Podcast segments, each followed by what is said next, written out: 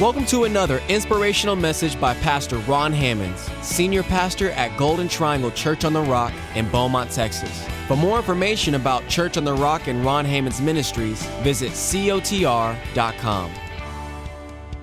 Well, have you got your Bibles today? We're going to be going to the book of Romans in just a little bit. Romans, actually, the eighth chapter. You can get ahead if you like. And today's lesson, my sermon, is entitled It's Life. I probably could have come up with a better title than that, but I don't, that, that seemed good at the moment. It's life. And this morning, I want you to know that you can count the apples on a tree, but you cannot count the apples in a seed. So it is with the influence of a single person. One person sowing seeds you cannot count the influence of what one person can do when they're willing to sow some God seeds in someone else's life. In a few moments, as I said, we'll be reading from the book of Romans, but let me first tell you the true story about a man named Mordecai Ham. Mordecai Ham. Now, Mordecai was born in the year 1877 in April of 1877. That's a long time ago now. And Mordecai Ham says in his testimony that he received Jesus as his Lord and Savior when he was eight years old. And then, when he was about 18 years old, somewhere in the 1890s, Mordecai enrolled in a university in western Kentucky. And there in Kentucky, he was hoping to get an education, but a little bit later, he found himself in, in, uh, in, at about 20 years old, he found himself working. He had to go to work, and so he went to work at this photo enlarging firm where they enlarged photos. I mean, can you imagine that back in the late, you know, 1890s? Working in a photo, were that many photos back then? A photo enlarging firm in Chicago. And he worked there for a little while, and it was okay. And, uh, you know, but, but uh, he met this young girl named Bessie Simmons. And so when Mordecai was 23 years old, in the year 1900, in the month of July, Mordecai and Bessie got married. Oh, they were having a good time. You know, everything was going well, but Mordecai was feeling this, this evangelistic desire stirring in his heart and he really wanted to be an evangelist, you know, but, but I mean, you know, I mean, you got to work to pay bills and make things, you know, work. But, but finally, in 1901, he got invited to hold his very first revival at Mount Gilead Baptist Church. Mordecai Ham, man, he left Chicago, left the photo enlargement behind, and he went and he had him a revival at Mount Gilead. Woo! It lit his fire. It did something to Mordecai. And so he just began holding revivals. And he was traveling around, and, and then things were going well for a while. I mean, it was, it was tough, it was hard, you know. Things weren't really that easy, you know, in, in, in the early 1900s. And then something tragic happened. In December the 4th, 1905, Bessie died. It really set him back a little bit, but he didn't quit. He didn't quit. He kept on preaching the word and he kept on being an evangelist. And he didn't let the tough times and the disappointments, the hard times, the tragedy, the trauma, all of those terrible things knock him down. He kept on preaching the gospel and he preached and he preached. He would, he would preach anywhere that somebody would invite him. And he would hold revivals built around repentance Repent. You know, I mean, it was, I mean, this guy held revivals that you may hear about but wouldn't want to go to. He was the kind of guy that when he came into the city, he would look around the city. He would survey the city and drive around in the city and listen at the, at, at, you know, at, at the coffee place, Starbucks. he would find out who the worst sinners in the city was. And then at nighttime, when he'd get up to preach, he'd call them by name. And he'd talk about their sin. I don't suggest you do this at home, by the way, but that's, that's, and he would just dare them to come out to his revival. And when they come, guess what? they get born again. He led so many hardened sinners to Christ in the early 1900s. Now, this is not a prescription for you, by the way. Don't anybody try this at home because it got him beat up a few times, got him arrested and put in jail, it got him threatened constantly. Well, he was 31 years old when he met Annie Smith. They got married. They had three daughters and a son. And he just kept preaching, preaching, preaching. But he kind of wanted to be at home with his family and raise his family because he had four kids now. And, and so, so he was invited to, to become the pastor of the First Baptist Church in Oklahoma City. 1927, he was 40 years old. He accepted it and he went there and they lived there and he preached and he preached. But he was kind of a hard preacher and so pastoring may not have been his forte. He was kind of, you know, in your face and get born again, get saved, stop your sin. You're sinning. You stop. Look, I, I heard what you did, you know. You know, I waited on your table. Yeah. Funny stuff, huh? Well, he lasted two years in that church. 1929, he went back out on the circuit, preaching revivals, evangelistic revivals, 42 years old.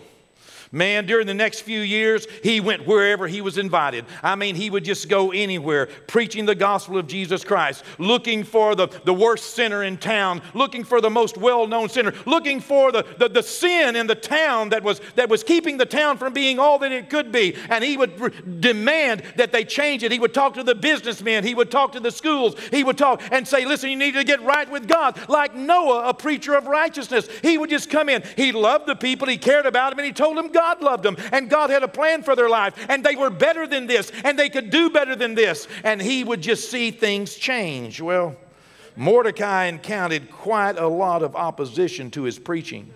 As I said, he endured threats and bodily assaults from town to town. He was even arrested and put in jail by the police. My goodness. You know, uh, when he named names and called them out, they would often come to his revival get saved. But there were two men that came to his revival because they were called out. One of them was W.O. Saunders, the other one was J.T. Ragsdale. They didn't come to get saved, they come to give Mordecai some problems. In fact, they followed him to every city he would go to. He had offended them, and they would follow him from city to city, and they would hand out flyers and pamphlets and try to shut him down and tell people, "You don't want him here." You know, he, he's, you know, I mean, you know, that's just what he had to put up with. Well, in 1934, when Mordecai was 47 years old, a group of churches and a group of businessmen in Charlotte, North Carolina, invited Mordecai Ham to come and hold a revival. They even built a tabernacle. The townsfolk turned out, and the church turned out, and the businessmen, and they paid the money and bought the materials, and they built this big tabernacle. And they brought in sawdust, and people hauled sawdust from the sawmill and made an old sawdust floor out there. They got ready for Mordecai Ham to come and preach a revival and to set their city free. Wow. He didn't mince his words. This revival drew thousands he preached two times every day, six days a week, morning and evening. And the revival lasted 11 weeks. My goodness. Well, a few months earlier, back in May of that year, there was a farmer lived outside of town. This farmer invited a group of businessmen out to his farm, and they stood out in one of his fields in an open field under heaven. They joined hands, this farmer and these local businessmen, and they prayed to God. They prayed that God would do something with their community. They prayed that God would do something from their community. In fact, this is the prayer that is recorded that they prayed. They prayed that out of Charlotte, the Lord would raise up someone to preach the gospel to the ends of the earth. Wow. Well, that farmer had a 15 year old son. Now, the farmer and his wife were Christians, but they just couldn't get breakthrough to that young boy of theirs. He was a strapping young man, and, and he liked to fight. And, you know, this, this was, you know, and so when the revival came to town some months later, and Mordecai Ham was preaching, you know, repentance and everything, oh, they wanted their son to come. They tried and tried and tried to get their 15 year old son to just come to the revival, come to the revival, come on. But he wouldn't come. No matter what they did, he'd say, no, no, no. He said, Everything I heard or read about this Mordecai Ham made me feel antagonistic toward him, toward the whole affair. It sounded like a religious circus to me. you know, some people would imagine what we were doing this morning sounded like some religious circus to them. That's how he felt about that revival, and he just would not go, no matter what they did. It, it broke their heart. Mordecai Ham, in his usual fashion, looked around town to find out what the town needed to break that spirit off of that town so that people would come to Christ and be born again. And, and, and he looked around and he found out that across the street from the high school, well, it was all one school, across the street from the school was a place that served lunch to boys and girls who would leave high school on their noon recess, is what they called it. And they would go across there and, and they would help them and feed them some lunch. Well, Mordecai found out that, that not only were uh, they, they feeding them lunch, it's recorded that they were also offering them some other pleasures, as he wrote. Now, this became one of his whipping posts, if you will, for that city. He brought it to mind time and time again. Sin is going on in your city at the school, and these students don't need to be exposed to this. And I, boy, that angered the students. The students started getting together and talking about it, and rumors began to fly around as students were, were, were just so angry. They said, We're going to get together and we're going to march down to that, to that revival. We're going to go down to that tabernacle. We're going to walk in and we're going to come up to the platform and we're going to cause a scene. In fact, we're going to injure that evangelist. We're going to hurt him. We're going to whoop him for talking bad about us, our school, our city, and what we're doing over there in that house. We're going to, you know, well, with those rumors, it kind of really incited a lot of things. And, and that 15 year old boy kind of got a little more interested in maybe going down there. He liked to fight, he, he loved to fight, he loved to see a fight, and he was just waiting. He was one of them. It was stirring up, and they were going to go down there and they were going to, you know, take over that revival, and they were going to run that preacher out of town. These high school students. Well, it ends up that as the rumors continued to grow about the students marching on this tabernacle, this young man's parents kept on asking him to go. He kept saying no. He was wondering, how in the world can I save face if I show up down there? But as things happen, a friend of the family came to their house one day, and when he was there, he was talking to this young 15 year old boy, and he said, Listen, why don't you come down there to that tent meeting and see that fighting preacher? That boy said, That preacher likes to fight? he said, Yeah. He said, Oh, I like a fighter. I might just go down there when the students go down there and I might just go along with them, you know? Yeah. Well, the man said, Listen, I tell you what, if you'll go tonight with me, I will let you drive my pickup truck the one I deliver vegetables with. He was a vegetable farmer. I'll let you drive my pickup truck and we'll run around this community and we'll pick up some other good old boys, a lot of them good old boys, and we'll take them down there with us. He said, Sounds like a deal to me. So, enticed by his friend and offered an opportunity to drive a pickup truck into town, this young 15 year old boy said, Yeah. Boy, they got in that pickup truck and he drove around and picked up a lot of his friends, filled that whole back of that truck up. He said it filled it up with white boys and black boys. We were on our way to the tabernacle. We're going to set things straight. he went down to see a fight. When Mordecai began to preach that night, that 15 year old son of a praying North Carolina farmer sat spellbound. Later, he recounted in his writings, in some indefinable way, he was getting through to me. I was hearing another voice, the voice of the Holy Spirit. he couldn't get away from it.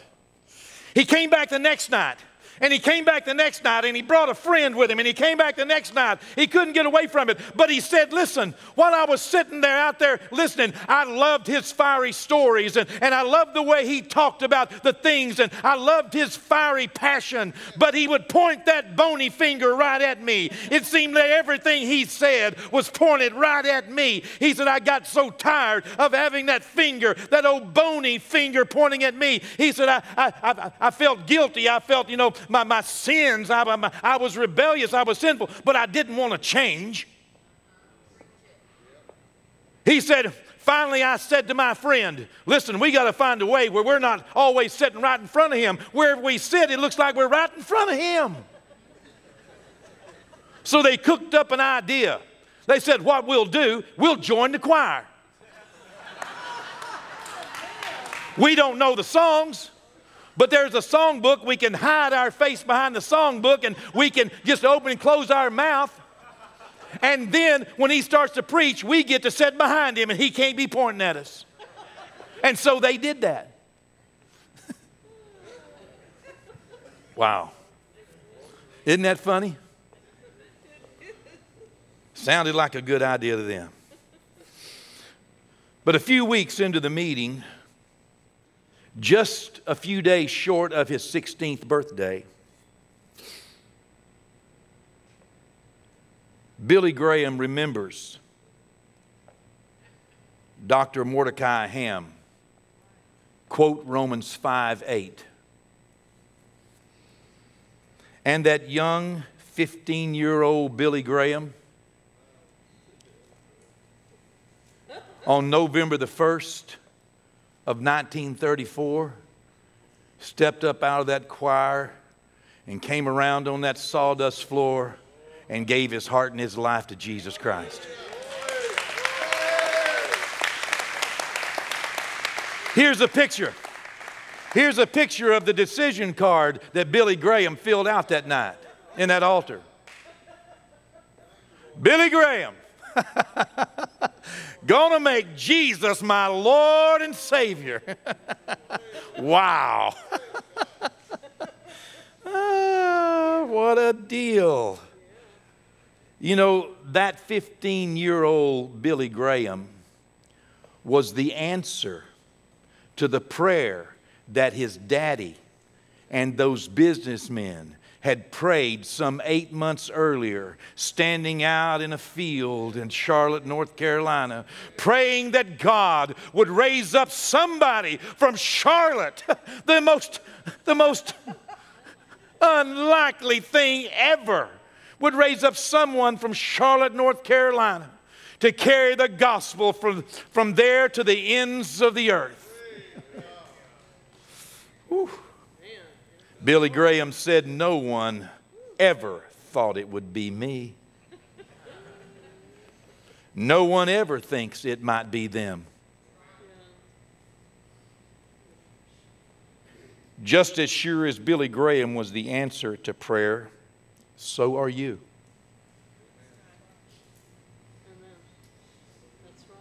You are the answer to someone's prayer.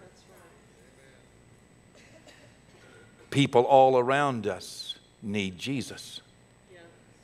And how shall they know unless someone tells them? Unless someone encourages them?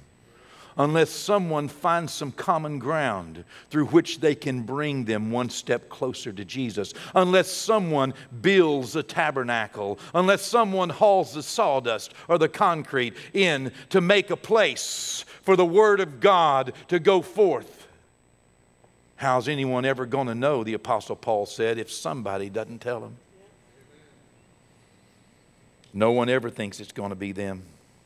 But someone's been praying for God to raise up moms and dads, sons and daughters, preachers and teachers, evangelists and witness to take the gospel from right here in southeast Texas to the ends of the earth. Somebody has to sow the seeds in order for God to bring the harvest. Will you be that Mordecai Ham for someone else? Who will endure the hardships, the disappointments, the losses, the threats, the injuries, to still stand and declare that God is a good God and He has a plan for our life and He will save the worst sinner. No one is beyond His reach, no one is too bad, too burly for God to reach out and save them. Who is it? Who is it? that you believe will never darken the doors of this church. Can't you find some common ground? Can't you be the one that sows the seed? Can't you be the one that offers the opportunity no matter how many times they've said no? Let me tell you, they are not too far for God to reach. They are not too hard, not too bad for God to love and care about and bring into his house.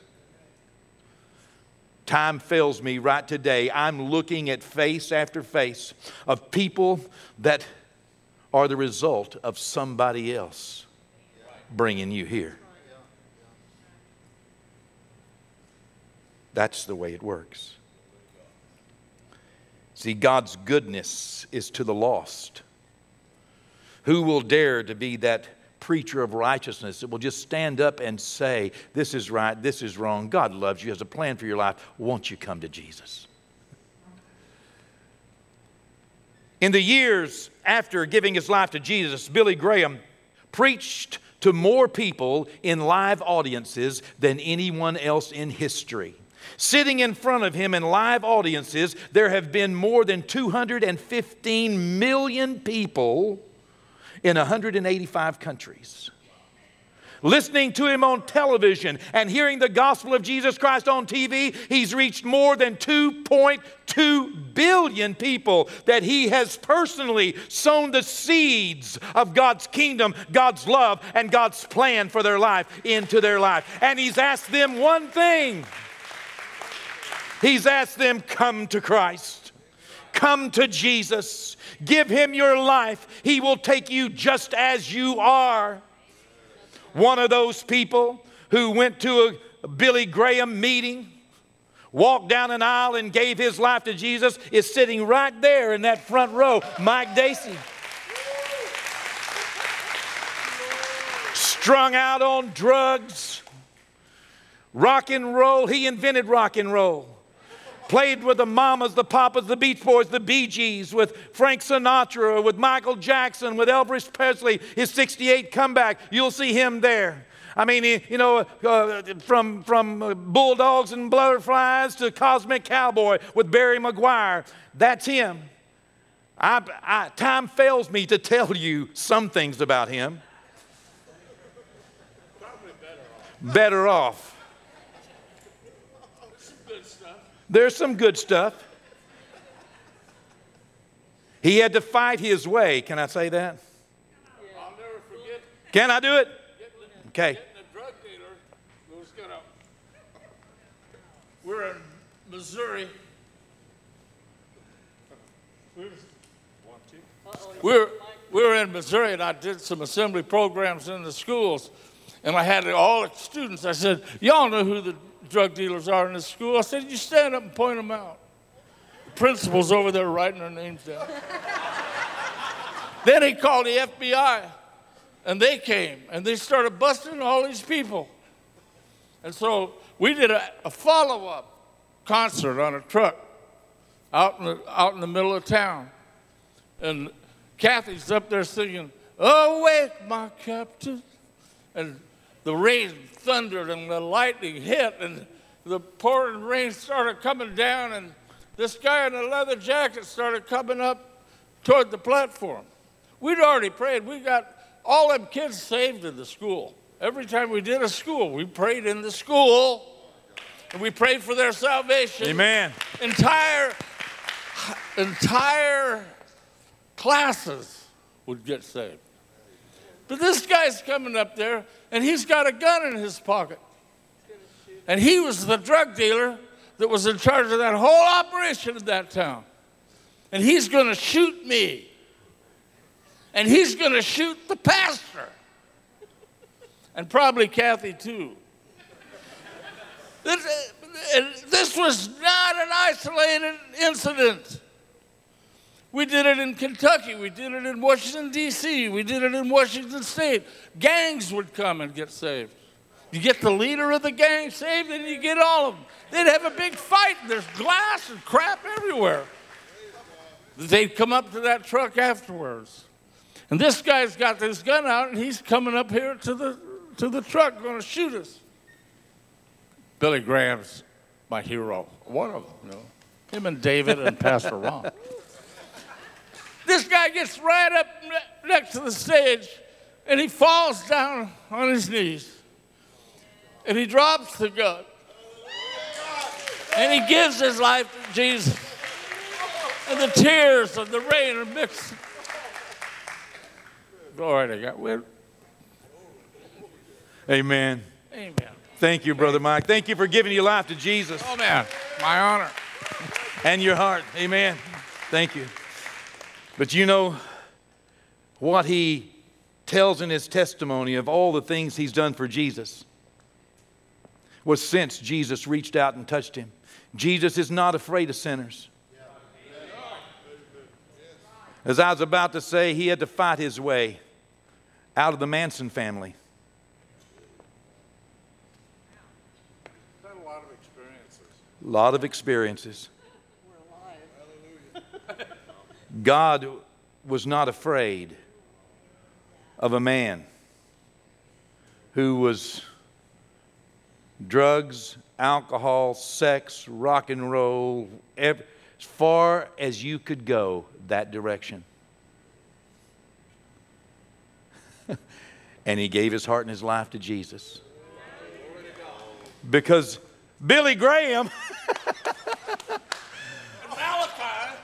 yeah, somebody dared to say to a strapping 15 year old farm boy who was a fighter and who didn't want to go to revival, he found a way to get him down and set him in front of a Johnny Appleseed who sowed seeds into his life and told him night after night about a God that loved him and had a plan for his life. Don't count people out.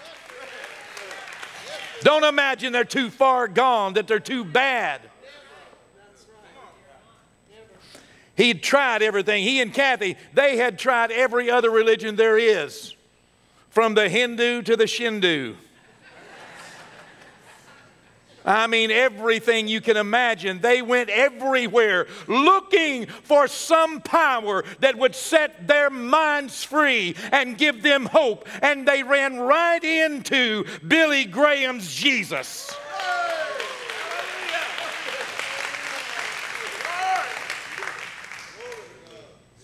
If you ever see somebody in a goatskin shirt playing a sitar and Playboy Mansion, don't, uh, if you don't recognize him, Beatle haircut. Okay. Get to know this man. He got some wonderful testimonies, and they're all about deliverance and how God can bring you out. No matter where you are, how deep you've gone, what you've done in life, God knows where you are, knows your name. He has a plan for your life. Well, let me tell you for certain that all of these years when Billy Graham has been preaching and, and all the things that he did might not have happened had it not been for Mordecai Ham. If it not been for Mordecai enduring his hardships, enduring the trauma and the pain of life, disappointments, and yet he kept going. He just kept on preaching and talking about a good God that loves you and has a plan for your life. It might not have happened had it not been for Billy Graham's praying father that was willing to call a bunch of businessmen out to his farm and for them to stand there in May of 1934 and pray that God would do the unlikely, the impossible, and raise up somebody from Charlotte, North Carolina to carry the gospel to the ends of the earth. It might not have happened had it not been for those businessmen and those churches that were willing to take a risk on an evangelist and invite him into a community and to pay the bills, it might not have happened had it not been for those who came and labored day after day to build that tabernacle, those who carried the sawdust in and out. It might not have happened had it not been for those who were willing to attend night after night, morning and night, day after day, week after week, continuing to come and play the piano and sing the songs. And, and, and you know, it might not have happened had it not been for all of those who were willing to just get out in the cold October, November weather of Charlotte in 1934. Have you found the book of Romans yet?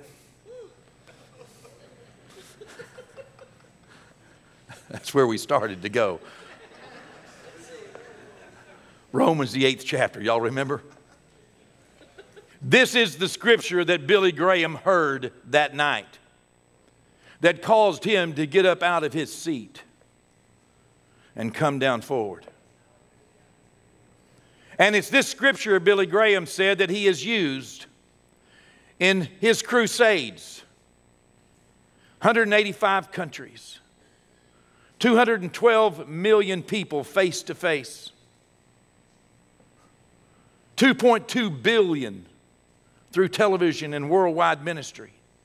This is the scripture he says that first spoke to him and has carried him through all of his ministry.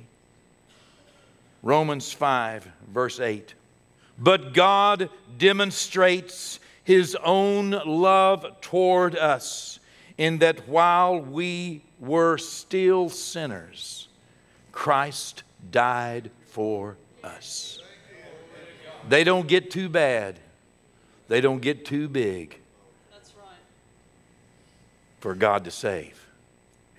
Who is it? Who is the, the biggest, baddest, worst person you can imagine? Well, you just need to pray and sow a few seeds. Maybe find some common ground. Maybe find what works. Get them in front of the preaching of the word. It, it took Billy Graham night after night after night after night. But God broke that hard shell. You can be the one that tells somebody else this week. Billy Graham said this God has done everything possible to provide salvation but we must reach out in faith and accept it. Today, I'm simply asking you to reach out. Reach out in faith and accept what God has worked so hard to give us salvation and an opportunity to be a witness to others. You can do this. You've been commissioned. You can do this. This morning, perhaps you're here and you're not sure that you're saved. Maybe you've been sitting in church, but it's a, it's a different thing to go to church and to come to Jesus. It's a different thing to know about Him and to invite him into your house. You can sit in church all of your life, but the Bible clearly says that you must be born again. Without respect to the road you have walked on, whether you're high in life or low in life, whether you're a mom, a dad, husband, wife, a friend, wherever you are, you need to come to Jesus. If you have never purposefully asked Jesus into your heart, today you can be saved. It's very simple. Jesus did the hard part, and all he left you with is the sincere application of believing, asking, and receiving. That's all. Today, if you recognize that you need a Savior, and believe me, you do, your today might be okay, but what will your eternity look like? Today, if you recognize that you need a Savior here or there, then today is your day. All you have to do is be willing to turn your life over to Him. That's an act. No one can do it for you. It's a decision. Your mama can't do it. Your preacher can't do it. Your rabbi can't do it. Your priest can't do it. Your imam can't do it. Your guru can't do it. Your spouse can't do it. No one can do it for you. You must be born again. You turn your life over to Him and simply say to Him, Jesus, come into my heart. I believe. I accept you by faith. You've done everything possible to bring salvation to me. I reach out in faith and I accept it. I receive it. I do not know how God does it. He does require that you ask. He does require that it be a personal coming to Christ. But He will save your soul. He will put His seal upon your soul. You will never face eternity in hell. You'll never face a day in hell. You will be saved. It only comes through a relationship with Jesus Christ. It won't come because you're the President of the United States. It won't come because you're a poor widow. It won't come for any other reason other than you believe upon the name of the Lord and ask Him into your life. You can do that today. Won't you bow your heads right now and consider in your own heart Am I saved? Not am I a member of a church? Not am I a good person? Not do I give money? Am I nice to dogs? Nothing else, but have I asked Jesus to become my personal Lord and Savior? Nothing else works. Pray with me right now, will you? Pray with me right now. Just say this with me. Say it in your heart, say it with your mouth. Some of the some of the rest of you who are saved, you need to say it along with us so people won't feel so conspicuous. Like Billy Graham's family friend, entice them to come along with you a little bit. Just say this. You there watching? Just say this. Mean it in your heart. The words won't make any difference if you don't mean it, but God's touching you right now, just like He touched Billy. Say this. Make this your prayer. It's what Billy did when he came to the altar. Say this with me God, come on, everybody. God, I believe that you sent Jesus your son to die on the cross for my sins. Right now, I turn my life over to you. I'm sorry that I have failed you. I give you my life. Come into my heart. Lord Jesus, be my Savior. Teach me your word. Guide me in life. I receive you now as my personal Lord and my personal Savior. Forgive me of my sins. Wash me of my past and make me whole. Show me how to live. I will tell everyone that I am a Christian. I am born again. I am saved by the name of Jesus. And God, I will sow seeds of the kingdom in other people's lives. Thank you for saving me. Help me now. Grow me to be a better witness in the name of Jesus. Amen and amen. Now give the Lord a hand clap. Yes, thank you, Lord.